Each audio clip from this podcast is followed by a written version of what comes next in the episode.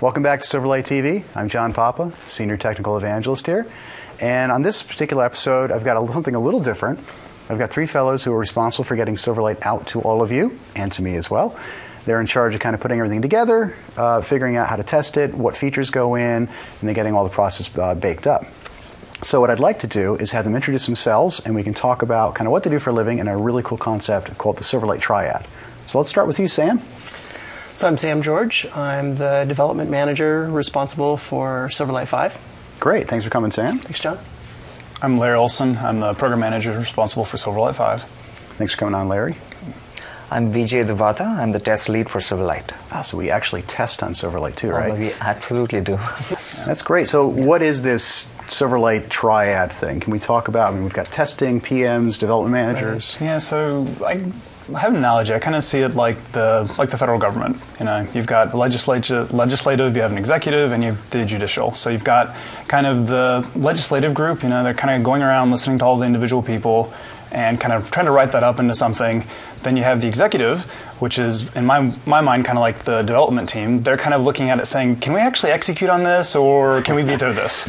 Um, and then you have the judicial, who takes all of this and they look at this and they say, "Well, okay, this does you know we kind of interpreted it this way. Maybe that's not quite right. It was actually meant to be more like that over there." So who's the judicial branch here? We're all trying to So figure I out see who's judicial. who. I see see the judicial here. Here, Shorenstein. Okay, so you're the Supreme Court, you're the president, and you're Congress in the I'm House, Congress in the right? House. You're ma- you're mayor of many hats, Larry. That's crazy. At least Sam could be one guy today. you only have to be nine, Coming right? from Dev, I, I see it, I have a slightly different analogy, and it's more of the, um, the we're kind of the plan compiler in that you know we take the requirements from customers that we see on user voice, that we hear in public forums, that we s- you know hear in conferences and things like that. Well, we take you know executive direction and inside company direction and things like that, um, ver- and as well as previous requests that we've had for other Silverlight versions, um, and as well as what all the feature teams that um, work with us want to do. And we're, we're the one that try to find the sort of the strongest union Mm-hmm. of a release that matches all of those requirements. And uh, I as you assume can there's a lot imagine, of it's quite a competing factors juggling that- act. Exactly. Yeah, you can't do everything. We always want it. Exactly. Yes. No matter Yeah. what version you release, there's always going to be a f- a, feature that somebody just had to have. Exactly. Which so isn't we're, there. we- We're, we're the ones doing those trade-offs um, and recommending those to management and things like that. So. And you guys have, it's not just the three of you working on Silverlight. Correct. I assume, Yeah, right? yeah. It's a very, very big team. Yeah, yeah, yeah. Very big team, and, and Scott Goo is involved in this whole thing. Absolutely. There's Yep. many competing factors, I know, and we we do have the user voice site that you mentioned. We've Yep. talked about in the past. Yep. I think Andy Rivas and I just did a show recently. We discussed that as well. Uh-huh. and Tim Hewer and I did one. Yep. That's a great place to get feedback, but it's not the only place, right? Right. We do a lot of um, SDRs, Yep. software design reviews. Or Mm-hmm. That's right. That we invite people in, or we have uh, focus groups, or we just go to conferences like Mix. and Early we listen to adopter what they're saying. programs, things Early like that. adopters. There's and- the Connect forums. Connect forums. People post a lot of feature requests. Yeah, we get a lot of input, don't we? Yeah, Yes, there's plenty we of forums, Everybody has an imp- opinion on what we should be doing in Silverlight. Yeah. as they should. Pretty much. So cool. No, I like these analogies. That's good. I never heard the uh, the government analogy. For first, I was like, oh man, he's bringing up government in my show. It's new to us. now we too, just but need religion. It's new to everyone. Thought I'd try it out. He did Always hit the avoid nail on the head, politics. It is, though. and a- religion. it is an interesting. It's a good analogy in that there is a balance of power between the disciplines. Yeah. Mm-hmm. Um, And if there wasn't, you know, things things go south. well, it's good to know that not just one person is deciding anything on No. any specific technology, No. anyway. Yeah. And even just the three of you don't have complete control over the whole thing. As I know, Correct. you've got other inputs coming in as well. Yes, so. that's true. Yep. you know, it's a very balanced act. And the whole process, I, it's been new to me since I've only been here about a year and a half, but Mm-hmm. the whole process of having different releases and sprints going through the cycles, Mm-hmm. a lot of these terms, we call them different internally sometimes, but Yeah. that's really what we're doing is we're putting little sprints together on different Mm-hmm. releases. Uh, we have internal discussions, Yep. Mm-hmm. internal specs, which are just like other companies where they start out accurate and they end up not being as close to what you thought sometimes. But Alright. uh, so it's the same Mm-hmm. At the, process same, to go at through. the same time, we're also servicing previous releases, and Yep. you know, keeping track of plannings for plans for new releases as well. So Yeah, we've had a couple GDRs. Yes, For exactly. Silverlight 4 as well. Yeah. Mm-hmm. Then we've got another one uh, we're thinking about doing, so Yep. got a couple going on there. That's Yep. great. Yep. So, where did this triad concept come about? Uh, it's, I think it's a very uh, common concept at Microsoft. I mean, it wasn't anything revolutionary that, that, that we did. Um, I, I think it is a little, you know, it, it's a little unique in the Silverlight team in that the level, Mm-hmm. level of empowerment that they give us um, to run these releases, um, it is That, that's something that I wasn't used Yeah. to from other teams. It- it's amazing. Um, and it works Something- well. I found really, really impressive too is, you know, I thought coming in from the outside world as a consultant, usually you have to go to the CTO or the director level to find out, okay, if I want to get something into Silverlight, how do I go there?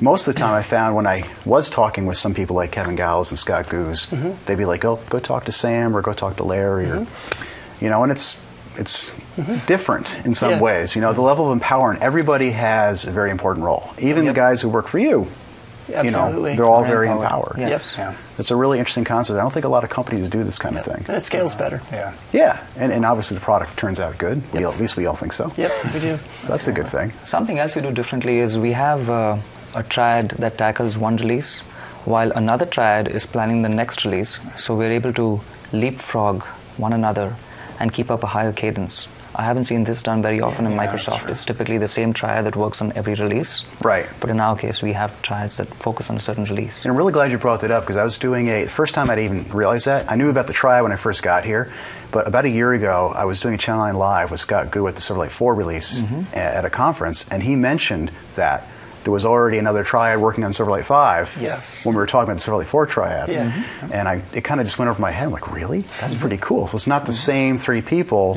It might be, but there's different focuses. Right. Correct. Yeah. Also brings, you know, kind of a different, fresher perspective into the mix as well. Because Yeah. yeah, it's not always the same person's vision. It's not just our three vision over and over again. You get different people. It's been impressive. We're hiring John, in case your audience wants to know. We're hiring. We're Okay, I thought you were always asking hiring. me. I don't Yeah. need a job, so I've got one.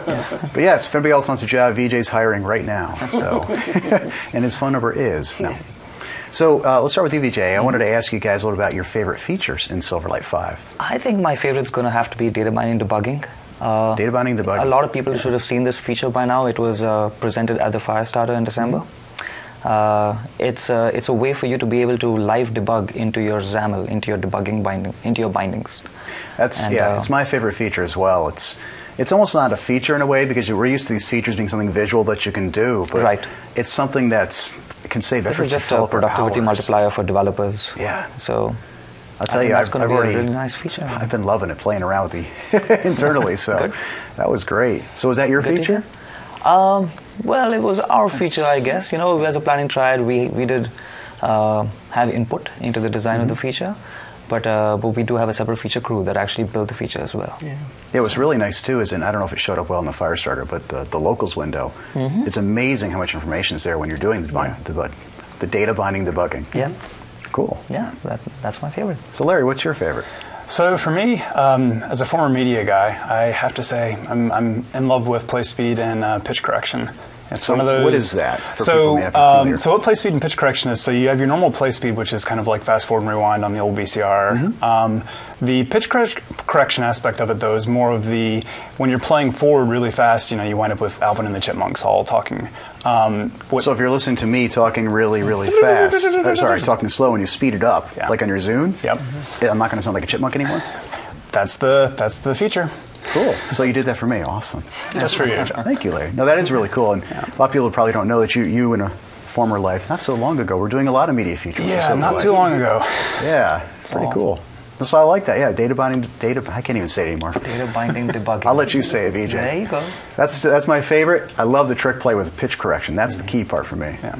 Cool. And Sam. Yep. Last So, but not least. I tend to. I, I'm really fond of the sort of enablers where you know we tr- we always try to we always try to hit the 80% sweet spot in what people are asking for, but we also try to open up these sort of you know Mm-hmm. New portals so that possibilities, people yeah. can uh, go further than we can in a, in a given release. And so there's a couple of really remarkable ones that we have in Silverlight 5. P Invoke's obviously one.